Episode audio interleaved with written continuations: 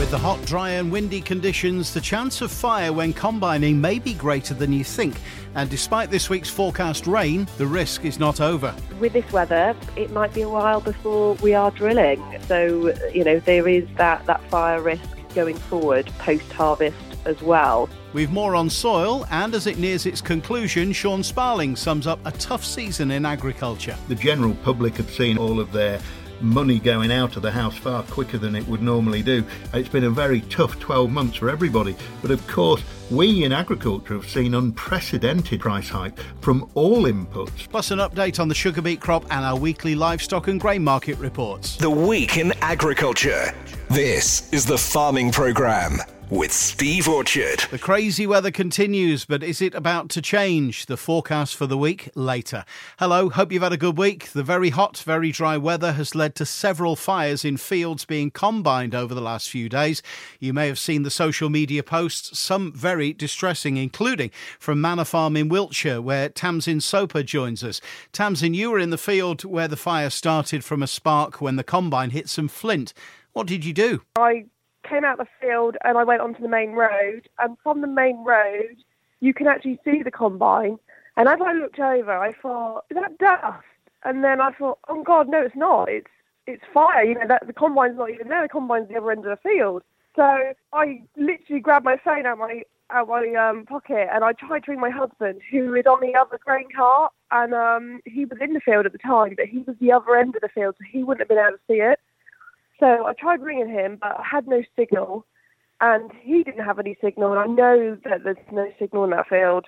So I then moved the tractor and trailer up the hill to where I knew I had signal. By that point, when I ran out into the middle of the field to find the signal, um, that fire was, it was crazy. So I just rang 999 because we have a water bowser out in the field, but that fire was so big, I knew that we wouldn't be able to manage that and they said they were never half an hour away, so it was 45 minutes waiting for them. Did you manage to get the fire under control yourselves then? Yes, so we are so lucky. We have an amazing farming community around us.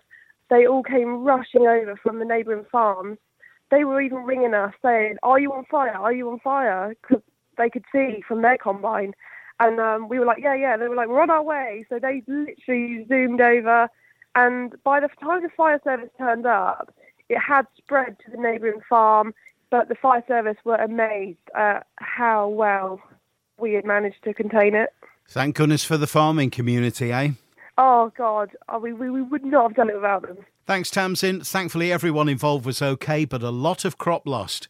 Regional Director at the CLA, Kath Crowther, had a similar situation at the family farm in Wales last week. Kath, what advice do you have? Yeah, so these hot, dry, windy conditions are mm, really scary. Fire spreads faster than you can run.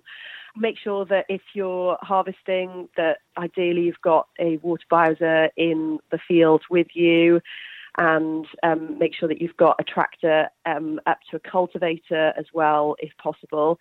Some of our members, if there's property nearby, are actually cultivating breaks into the crop um, because with this weather, it might be a while before we are drilling. So, you know, there is that, that fire risk going forward post harvest as well. Kath, we know that getting a mobile signal in the countryside can be a problem. Generally, you can make an emergency call on other networks if yours isn't available.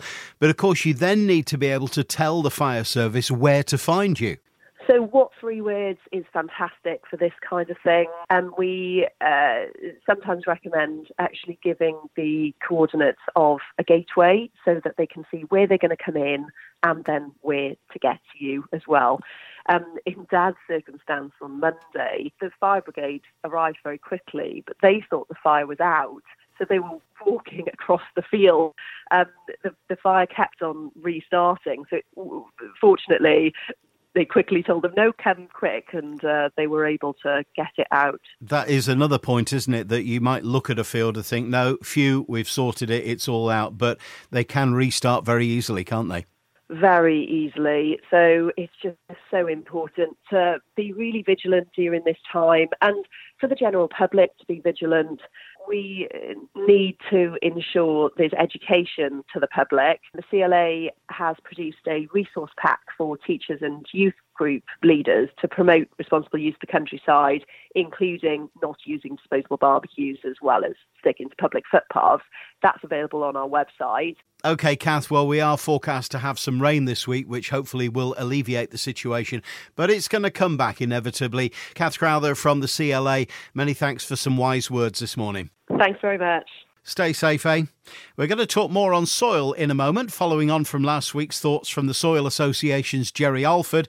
This week it's 2020 Soil Farmer of the Year Jake Freeston, after a quick update on the state of the current sugar beet crop with British Sugar's Tessa Seymour.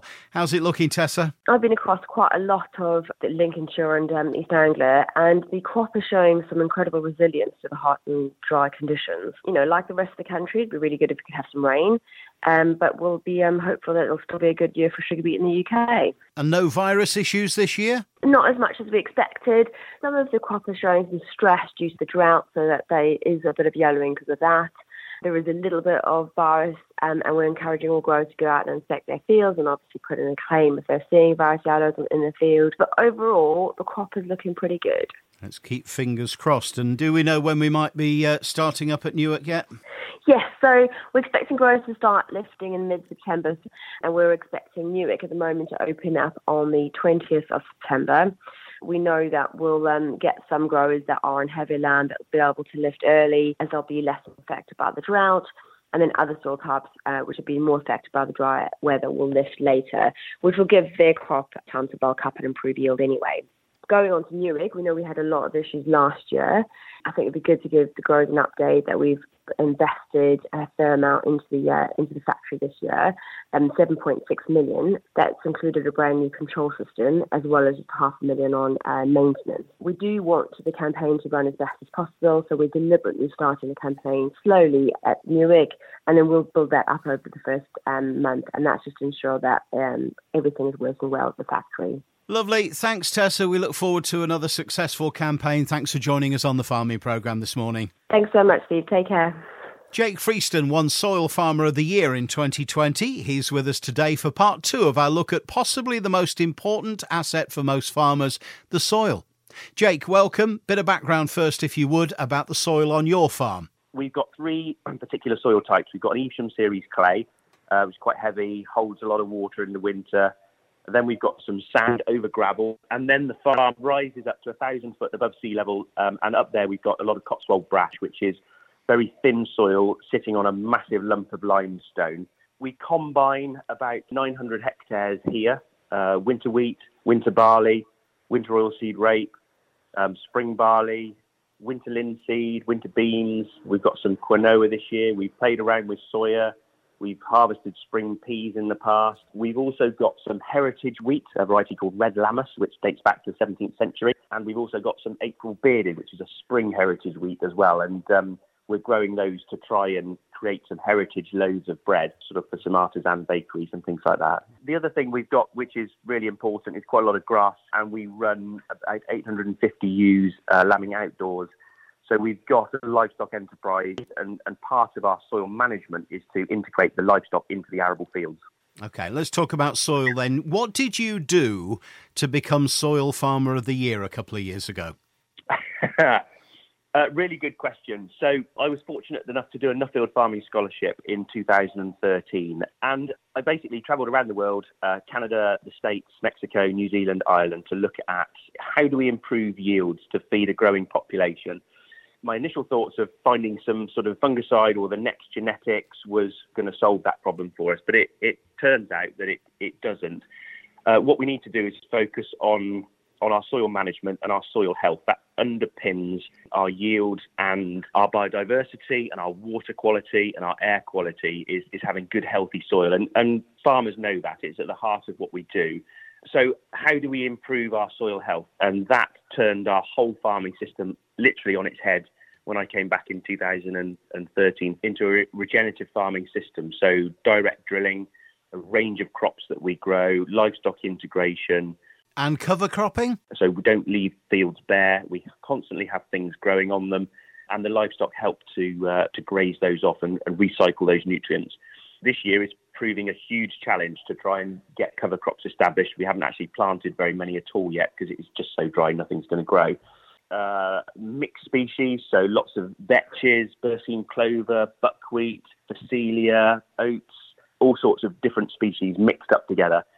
Helps feed the soil biology, so different rooting structures, different depths of rooting, some to create um, or sort of remove compaction, like a tillage radish. Um, all of these things go towards improving the soil health, and and that's the sort of the starting point, if you like, for a healthy farming system. So, your soil beliefs are regenerative farming. We've talked last week on the programme with the Soil Association, and they had various tips. We talked about soil testing, getting more organic matter into the soils. And their big thing was before you do anything, before you consider any changes to the farm, sort out the soil structure first. Couldn't agree more. Once you can get that soil functioning more biologically than chemically, you're in a really good position to then start to reduce your artificial inputs, things like nitrogen fertilizer, phosphate fertilizer. We're cutting back on seed rates, cutting back on fungicides. We're not using insecticides anymore. And, and all of this is farming uh, more biologically, farming with nature but not sacrificing performance. And this is the key part of it, I think, in that we, we entered this kind of regenerative agriculture purely from an economic point of view. How can we reduce our cost of production without sacrificing the yield? And the, the further you go down the sort of corridor, the more opportunity you have to kind of reduce those costs. And that to us is, is really important. I've heard it said, well, okay, we save all this money on cost but yield suffers as a result. And you know, people will say, "Well, I need to put all this stuff on the on the crops to get a decent yield." You've not found that though.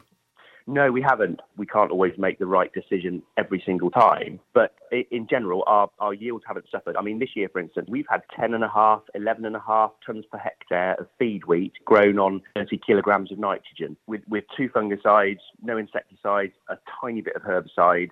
So the, the opportunity is there. And if you take that back to, you know, the profitability level, so not your gross margin, not your yield down the pub, yes, you can sacrifice a little bit of yield because the fixed costs are less, the growing crops are less, your cash flow position is better. You're not spending so much to get there, your risk is less.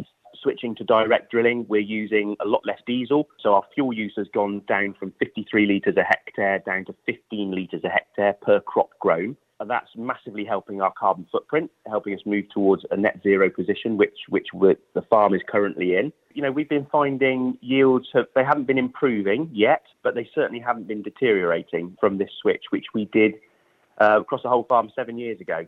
You know, we need we need to focus on our soil, not just from a farming point of view, but for sort of biodiversity, for water quality. There's a, a lot of talk, Steve, about carbon in this sort of farming system we are farming in net zero position. So we do genuinely have carbon that is available to offset with other businesses. And from an income stream for agriculture, I think we're in a really, really positive place if we're farming correctly to be able to take carbon from other businesses that can't get rid of all of theirs to help actually move society into a more carbon friendly position. And I think farmers have a real opportunity to, to get out there and sell themselves as a, as a really positive story. Jake Freeston, Soil Farmer of the Year 2020. Fascinating to talk to you. Thanks for sharing your story with us on the farming programme this morning. Absolute pleasure. Thank you for the invitation. Last week, we also heard about an upcoming documentary about regenerative farming, Six Inches of Soil. You'll be able to see Scunthorpe farmer Anna Jackson at Pink Pig Farm in the final movie. So I popped along for a look and a chat and asked Anna, why is regen farming so important? There's so many benefits to it. The, the wildlife is happier, you use less chemicals, your labour costs are half, so farmers are. Uh, coming up to quite a difficult time in their lives where, you know, the government aren't going to pay them anymore to survive. So they have to think of new methods and new ways to financially cope. And so, farming regeneratively, you save a lot of money. We halved all of our bills, which was incredible, but it's kind of a win win because financially, you're a lot better off, and also environmentally, you're a lot better off. So, we don't plough anymore, we don't disturb the soil if we can try, Um, we keep living living roots in the soil the whole time, which is what nature intended. You know, basically we're harping back to whatever nature asked for, and we're trying to replicate nature as much as possible, which is what the birds like, what the animals like. We've noticed we've got deer back on the farm. You know, we, we've actually got a bit of a deer problem, um, but yeah, we Dad won a wildlife award um, for the most bird species. It's it's really exciting because we're bringing nature back onto the farm and it's encouraging the natural ecosystem to thrive, which is what we should have been doing all along, really. But I think money got in the way and these big chemicals came in and said, look, we'll make you loads of money. And people were like, yeah, sure, let's go for it, not realising the impact it had on our environment. A lot of people have said that regenerative farming, one of the, the downsides of that is reduced yields. Have you not found that then? No, so we've been doing it really slowly. So we've we started eight years ago now, and every step we've made, it's happened slowly. If we'd have done it really quick, I think we would have had a drop in yield definitely. Some of our fields have actually increased in yield. You know, we've had the best week we've ever had on our hillside crop, which is incredible because dad said, you know, he's been farming since he was 16, you know, he's now 60. He's never seen a crop like that before. So, it just goes to show that it does work, but if you if you move too quickly, then you'll then you'll be in trouble. Okay. And what would you like to see change in farming? I mean, there's an awful lot of talk frequently about the future of farming, things like technology and so on. If you had a couple of things that you'd like to see change in farming, what would they be?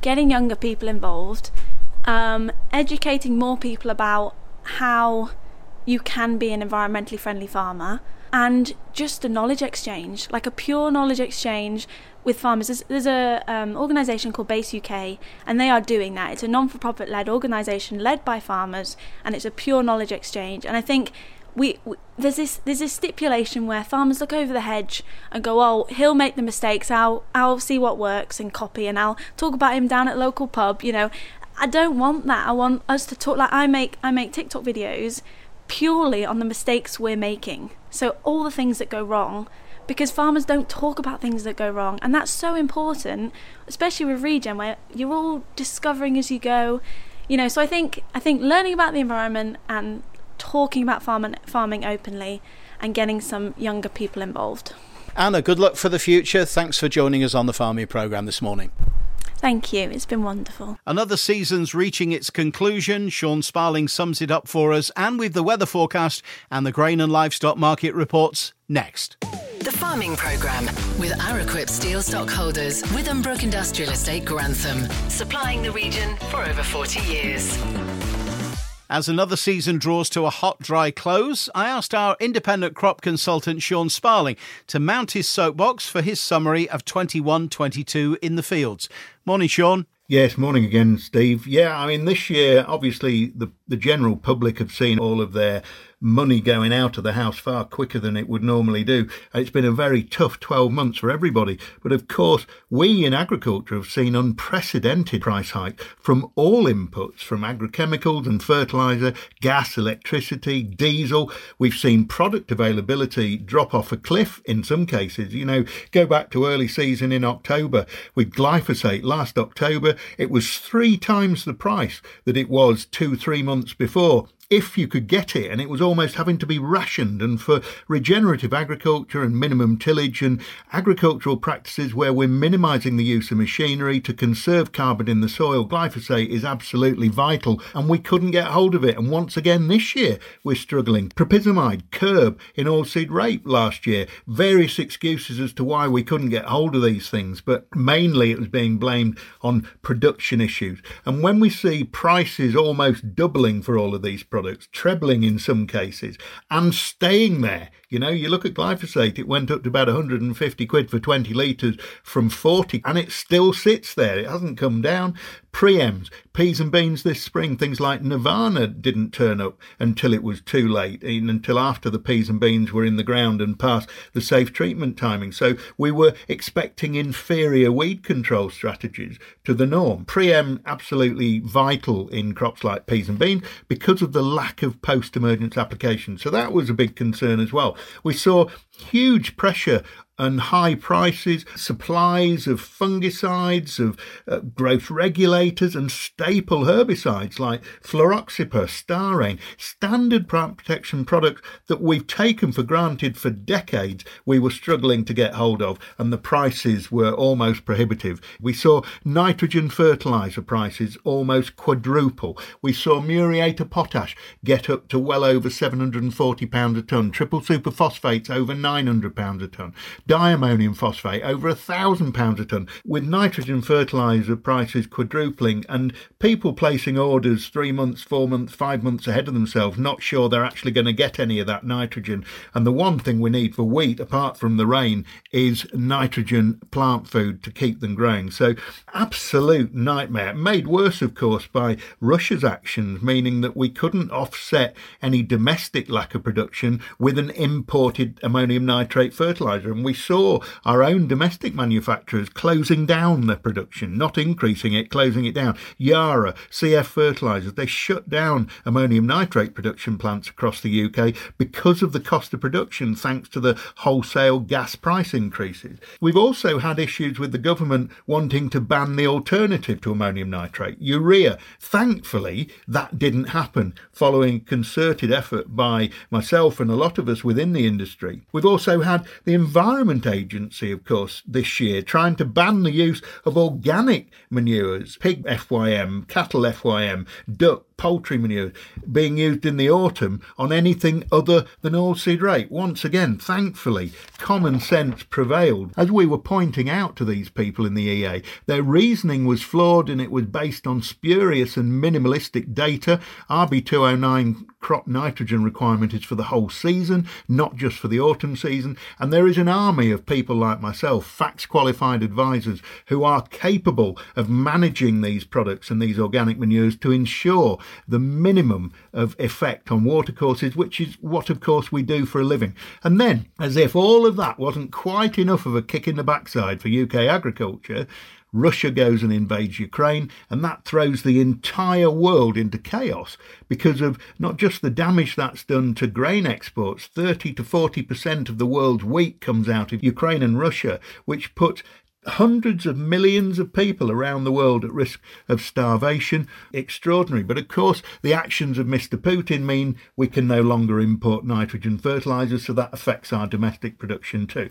But what we have seen is wheat prices, rape prices, barley prices all way higher technically and on paper than anyone has ever seen, thanks to all of this which is going on. And that had to be the case. They look good on paper, but the cost of import means that actually the price of wheat and the price of rape and the price of barley needs to be where it is to make sure that our farmers are still making a profit. We'll hear more from Sean summarising the season of 21 22 and looking at livestock next week on the farming programme. Thank you, Sean. Hope you're enjoying your break. Now to our weekly market reports, starting with livestock from Louth, auctioneer Oliver Chapman. Good morning, Oliver. Morning, Steve. Welcome to another weekly roundup from here at Louth for Monday, the 8th of August. Slightly quiet today, with one or two opting to finish their combining with just a couple of days left. And in the sheep market, slightly quieter due to many being shut down by the six day standstill after last Friday's Partney Fair and roaring trade. However, for everything forward, everything just as dear on the week, if not dearer. Starting with the prime cattle, which see just prime heifers on offer, top at 281 pence per kilo and gross 1,428 pounds and 35 pence for JC Scolia Bournemouth to level and leave an all-in average of 266.61 pence per kilo. And on to the sheep, Louth would be some 15 to 20 pence per kilo dearer than all other outlets this week with a mixed show of lambs forward with the very best ended meated lambs the easiest to place. An SQQ of 277.97 pence per kilo with an all-in average of 275.61 pence per kilo. Top cane for GB Howsam of Stickford at 325 pence per kilo and was shared by PS Marsden and Son and GB Howsam at £150 per head. Finally, the cool ewes, just a handy show on offer, and the average reflecting uh, the show of ewes forward with plenty of feeding and grazing ewes mixed amongst there to level at £87 and 60 pence. A top this week for J Hunt of Louth at £140 per head, with plenty more best ended continental ewes selling between that 130 and 140 pound mark. A huge thank you to everyone that's been and supported this week. Tomorrow, Monday the 15th, is Store Cattle Week and the annual consignment from Mr. Stuart Renshaw of Tetford of his 22 Charolais and Simmental Cross suckled calves. Sale to commence at approximately 2.15. For all marketing options, whether that be cattle or sheep, please don't hesitate to contact me. This is Oliver Chapman for Masons and Louth Market. Thank you. Thanks, Oliver. And with a look at the grain markets, Open Fields Kit Dickinson. Morning, Kit. Good morning, Steve. The wheat market is range bound as the trade assess EU crop prospects and the durability of the Black Sea export corridor. The announcement that a 10 nautical mile buffer zone had been agreed emerged this week, which increased optimism that exports would start to pick up. Most of the vessels leaving the agreed Ukrainian ports have been trapped there since the start of the war, with only two vessels going in. Stories abound that the cargoes leaving are either being rejected for contractual reasons, or condition, or rerouted in an attempt to find fresh buyers. Once the backlog has been cleared and the port silos emptied, repaired, staffed, and replenished with stocks, there is then the question of finding ship owners, crew, and buyers willing to take the risk that there will be other origins available. EU wheat exports are setting an impressive pace with available vessels and port data indicating that France has already shipped 1.5 million metric tons, with another 500,000 tons waiting to load. Unfortunately, the EU weekly export dates appear once again incapable of providing an accurate data, reporting only a 2% increase on last season, when it is actually 30% plus. This is just the sort of disinformation that the algorithms and the Twitterati seize upon to support their bear case. Barley, as expected, malting barley prices have fallen about £10 per tonne in the last week, more if prompted movement is required. Some growers have finished harvest completely in some cases a month earlier than expected, and the focus has now shifted from marketing to movement of August malting barley, with many growers producing more tonnage than contracted and that needs moving into stores. Maltsters and brewers are more interested in buying post Christmas than pre.